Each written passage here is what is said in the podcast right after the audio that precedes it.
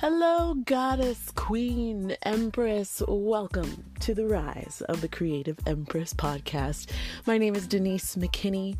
I will be your hostess on this journey, and I am simply inviting you here with one primary goal and intention to eliminate complexity in your life as a transformational entrepreneur, whether that be a coach, a writer, a speaker, whatever it is that you do. If your goal is to have a big impact, a big income, changing people's lives, then this podcast is for you. I'm going to be sharing stories of ways that I have overcomplicated my life with the intention that it helps you eliminate complexity in yours. I will be conducting interviews, sharing tidbits and tricks, and really, we're just going on an adventure here together to make sure that we rise together with as little complexity as possible. So glad you're here. Make sure to subscribe, and I'll see you in the next episode.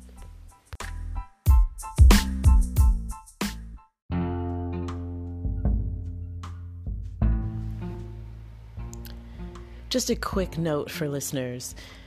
As a cisgender woman, I use and identify with many traditionally feminine pronouns. That said, it is my goal to be as inclusive to anyone who identifies as a creative coaching entrepreneur. So I ask lovingly for your patience, for your openness, and for your communication for any offense that I might unintentionally make so that we can grow and rise together.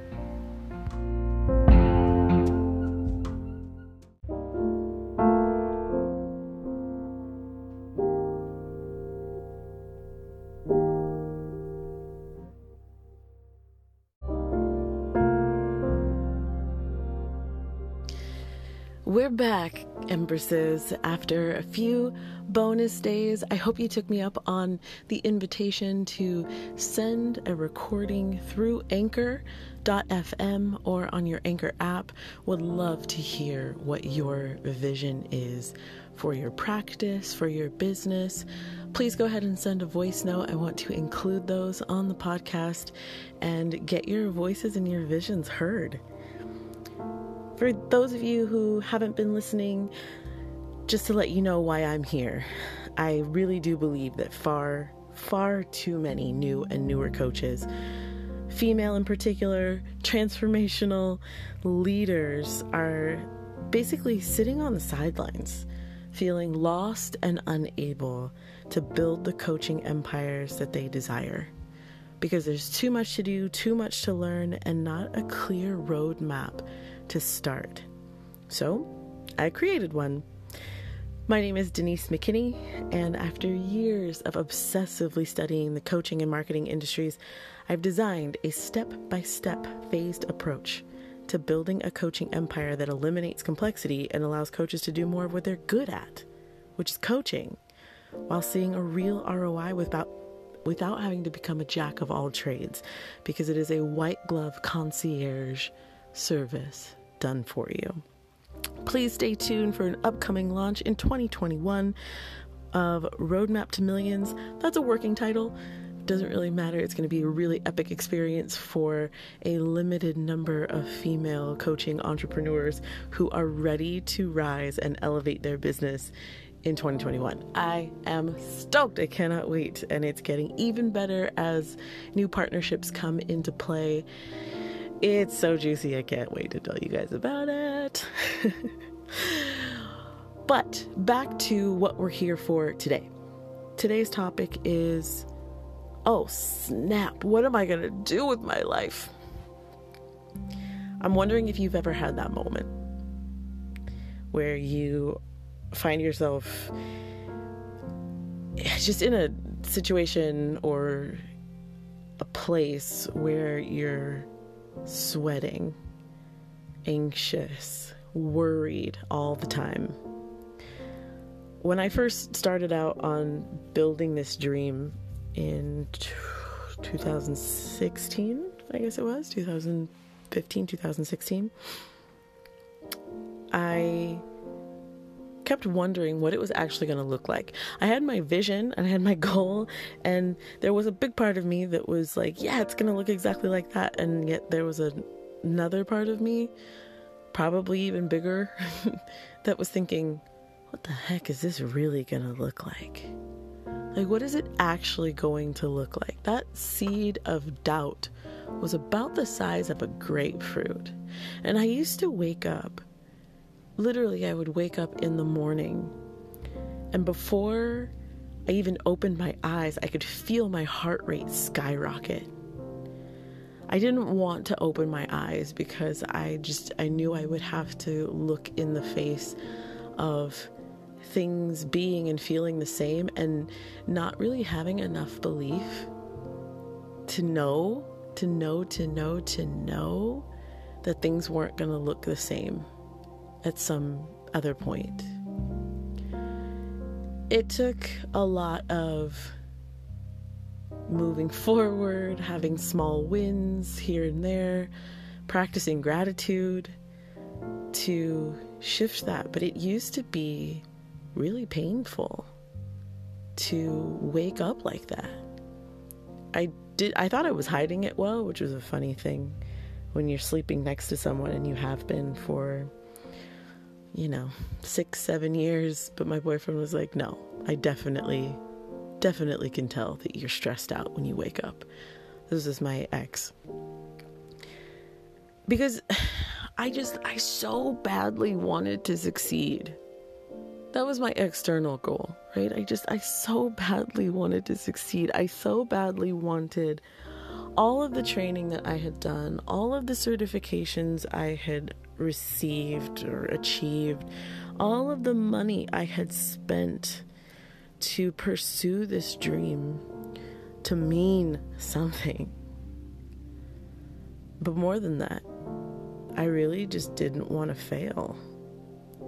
Because failing meant it didn't it wasn't that it yeah it did. It meant but it also felt i don't know if you can resonate with this but it felt like i was going to miss living up to my purpose it was like i could see it i could see this glowing future and i knew that that was living in fulfillment, living in service, being used by God to do something meaningful. And the idea that I couldn't get there or that I wouldn't get there, that I would somehow fail to meet that need, that goal, that desire, and not only that, but that purpose. It broke my heart to think that that was possible. I was, and, and not even just broke my heart, I was nearly scared to death. It was like I, when you know something and you're not sure how to achieve it, but at that time I didn't have what I later learned and what I'll share with you in this story. But it was terrifying. I actually would not have been surprised if at that point in my life I'd had a heart attack in my early 30s, late 20s. I was chronically stressed out. Chronically. And what it did was create these cycles of depression. I had elation in between because I would create something new or be working with a new client or something to that effect. But I still knew and because I wasn't so good at practicing gratitude at the time as well, I still felt like I wasn't on my way yet. Felt like I was supposed to be doing something, something, something that was bigger and would I, like I would know it when I felt it. I will tell you this. Nothing creates more complexity than extended periods of stress and worry about what you're going to do with your life or what your life is really going to look like. I was wondering what it was going to look like as a coach. And whenever I was thinking, oh my God, this coaching thing is never going to work. Like, I'm going to, I'm going to end up, I just, I really need to go and get a job and work my way up. Um, I was working in one, so I was thinking like, how can I, how can I work my way up here? Because I'm going to need to stay with this for a long time. uh, find something else. If that doesn't work out, I'm gonna just I'm gonna need to have someone else paying my paycheck. What the am I gonna do with my life? And I guess what was real at the time was I knew what I wanted. I didn't know how to get there. And I frankly wasn't sure, still wasn't sure, if it was acceptable. Quote unquote, acceptable, right? I was still trying to live by other people's rules, expectations, sort of pictures of what life should be. And the bigger epiphany that I had from that one was all of those rules, I imagined them. And then I took those imaginary rules, I constructed an idea of what that might mean to someone else based on things I had seen them do, heard them say, you know, observed them react to with other people. I projected those things onto myself and sort of thought those people would probably be saying the same things about me or thinking the same things about my choices. Then I felt some kind of way about it and ended up stressed out about an entire world of nonsense that was going on in my head. Admitting that is actually kind of interesting because I'm thinking, God, that sounds absolutely crazy. But my hope is that there are other people who've experienced this as well. People, when we say that we're worried about how people are going to respond, or we say, well, you know, I people aren't going to respond well to this or people aren't going to buy it because of this or people won't want to work with me because of X. How do we know that? There's an entire dialogue. I can almost guarantee it because I know I'm not the only one. There's an entire dialogue going on in our head when we imagine that scenario when we go out and try to put something new and different out in the world. We have a whole different script in our head, but it's completely different than the script that highly successful people have. I had a different script. I was running a script that was so concerned about how other people were going to react to what I was doing that it blurred my vision of where I, I wanted to go and how I was going to get there. But it really comes down to it everyone is just trying to figure out how to be happy. You're taking drugs, trying to escape because you want to be happy. Binge eating on food, trying to escape because you want to be happy, you like the way it makes you feel. Sex, like addiction, all these different things are looking to fill a need. And, and a lot of times, I mean, I'm going to equate love and happiness. Because if I, I believe there are only two emotions, the polarities, love and fear. And they're necessary for us to experience love. we have to experience the opposite, or else love is just a concept, right? But in order to do that, and I guess in hindsight, I've experienced the fear. Now I'm experiencing a lot of the joy. Um, so thank you for. I, I actually have and do say thank you for the low points now that I'm out of them because they were necessary in my journey for me to get to a place of joy. And so I am grateful. But everybody's just trying to be happy. So I decided somewhere along this this line my plan was to live life on my own terms to say yes to whatever gave me joy as long as I wasn't hurting anyone. I referred to it as following my bliss, which sounds really fluffy. And I think when I started doing it, I remember posting a, on Facebook. It was right before I closed my Facebook account because I hated it. I hated Facebook so much. I hated being on social media. And I was like, I don't know why I do this. This is not my bliss. And I was like, okay, well, if it's not my bliss, I get to say no to it. Completely shut down all of my social media um, wasn't doing all of the things that people said I was supposed to do LinkedIn, you know, X, Y, and Z. And I was happy for a moment. And I say for a moment because it sounds really fluffy and it sounds like, yes, this is amazing. One thing I learned, though, about following one's bliss is that it's not blissful all the time. There's a learning curve to that, there's a growing edge to doing that. And mine included, well, I mean, 2019, 2020, I ended up working as a server at a wine bar. I studied real estate investing, and I, if you've listened to any of my episodes before, um, I will be totally transparent. That was a I dabbled, didn't I didn't plan to dabble. I planned to go all in, but that's not what happened. I slowly dissolved my coaching practice because I wasn't feeling the joy in it anymore. I moved to China, which, if you guys are listening to this at a much later date, um, it was subsequently hit by a pandemic that would sweep the world, which then landed me in Bali for five months. By some divine intervention, it was absolutely, I, I, I it was perfect, absolutely perfect that I ended up there and then ended up back home, clearer than I have ever been about my purpose, how to steer towards it, and how to get there. And that didn't all happen overnight. There were moments when I was super, super clear within the last year, and then moments where I was like, oh, okay, that seems really clear, but now I feel lost again.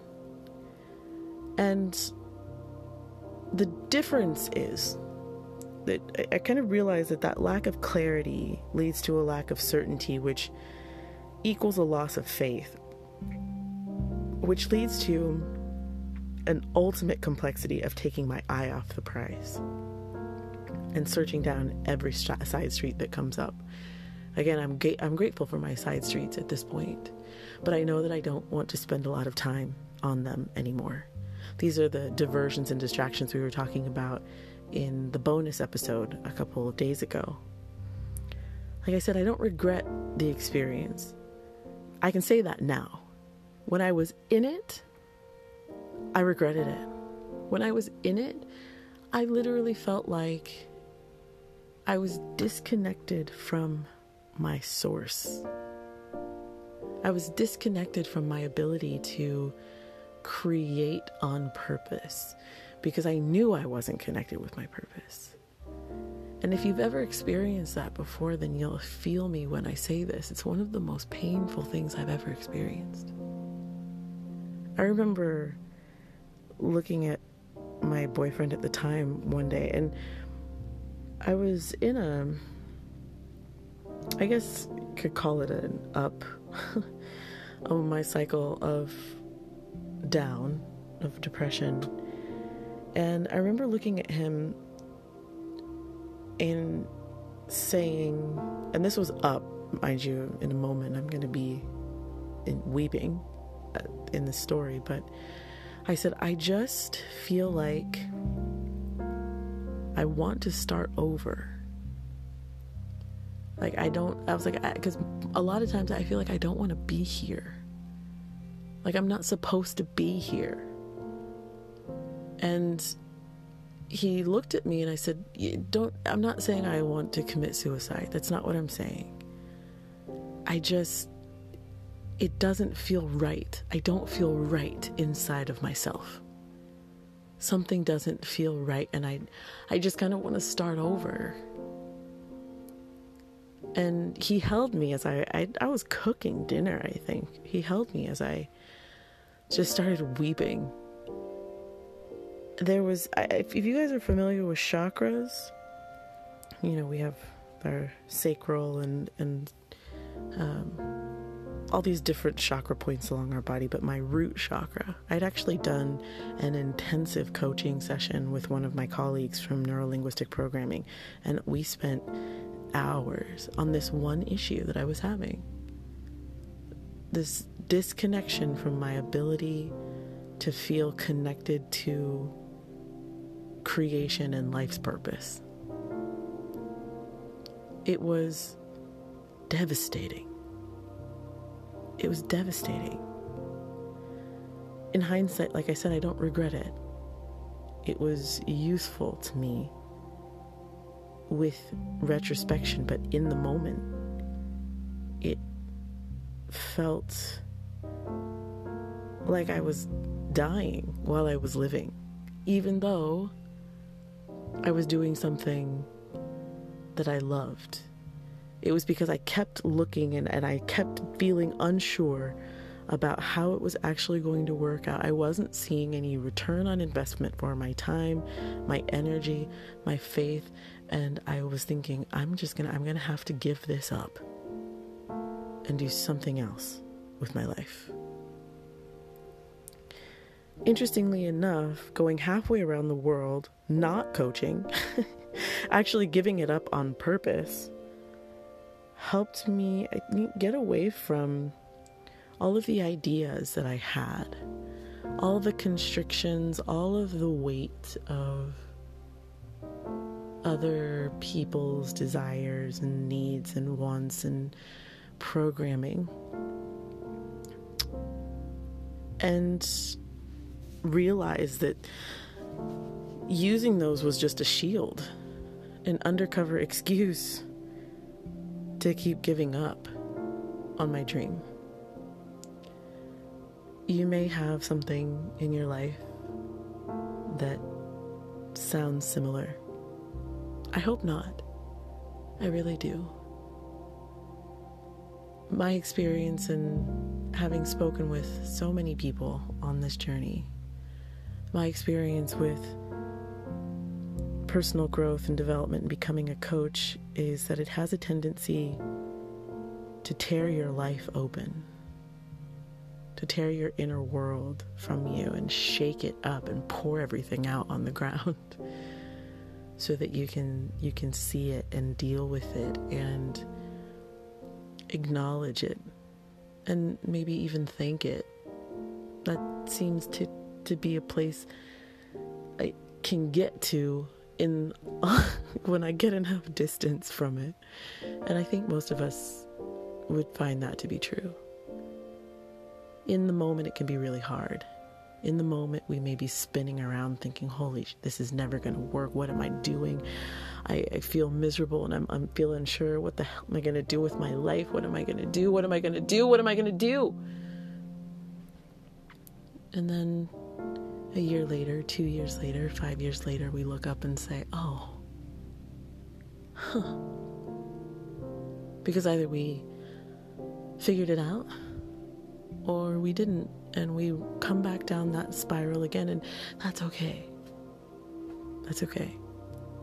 If you're asking yourself right now what am i going to do with my life? I invite you to close your eyes and ask yourself what you really want to do i would venture to guess that the dream that you started out with is still there even if it's slightly blurry around the edges or a little bit muted than it was before, or if it's changed a little bit, I would venture to guess it's still there. And it's okay to not know for a moment. It's okay to be worried and concerned and anxious, and there is light at the end of that tunnel. Do with your life what you have purpose to do. No matter what anyone says, no matter what anyone tells you, those things, those beliefs belong to them, not you. You don't have to take them. I carried them and around halfway around the world and dropped them off in the ocean in another country. You may not be able, especially this year, to be able to do that, but you can let them go. And you can know exactly what you're going to do with your life. It can be exactly what you dream of. I'll even venture to say it is. Creative Empress, it is my honor to be here with you tonight and every night for the next year and beyond. We rise together. Ciao.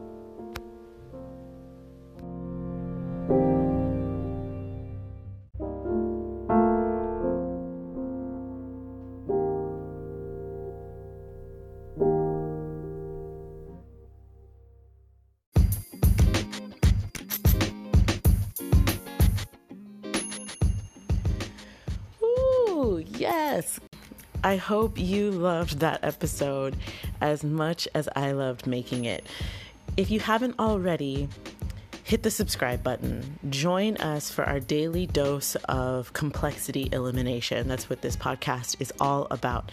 You'll be learning strategies, mindsets, hearing interviews, all with that one focus. And if you know somebody who needs this, please share it with them too. We rise together here at Creative Empress.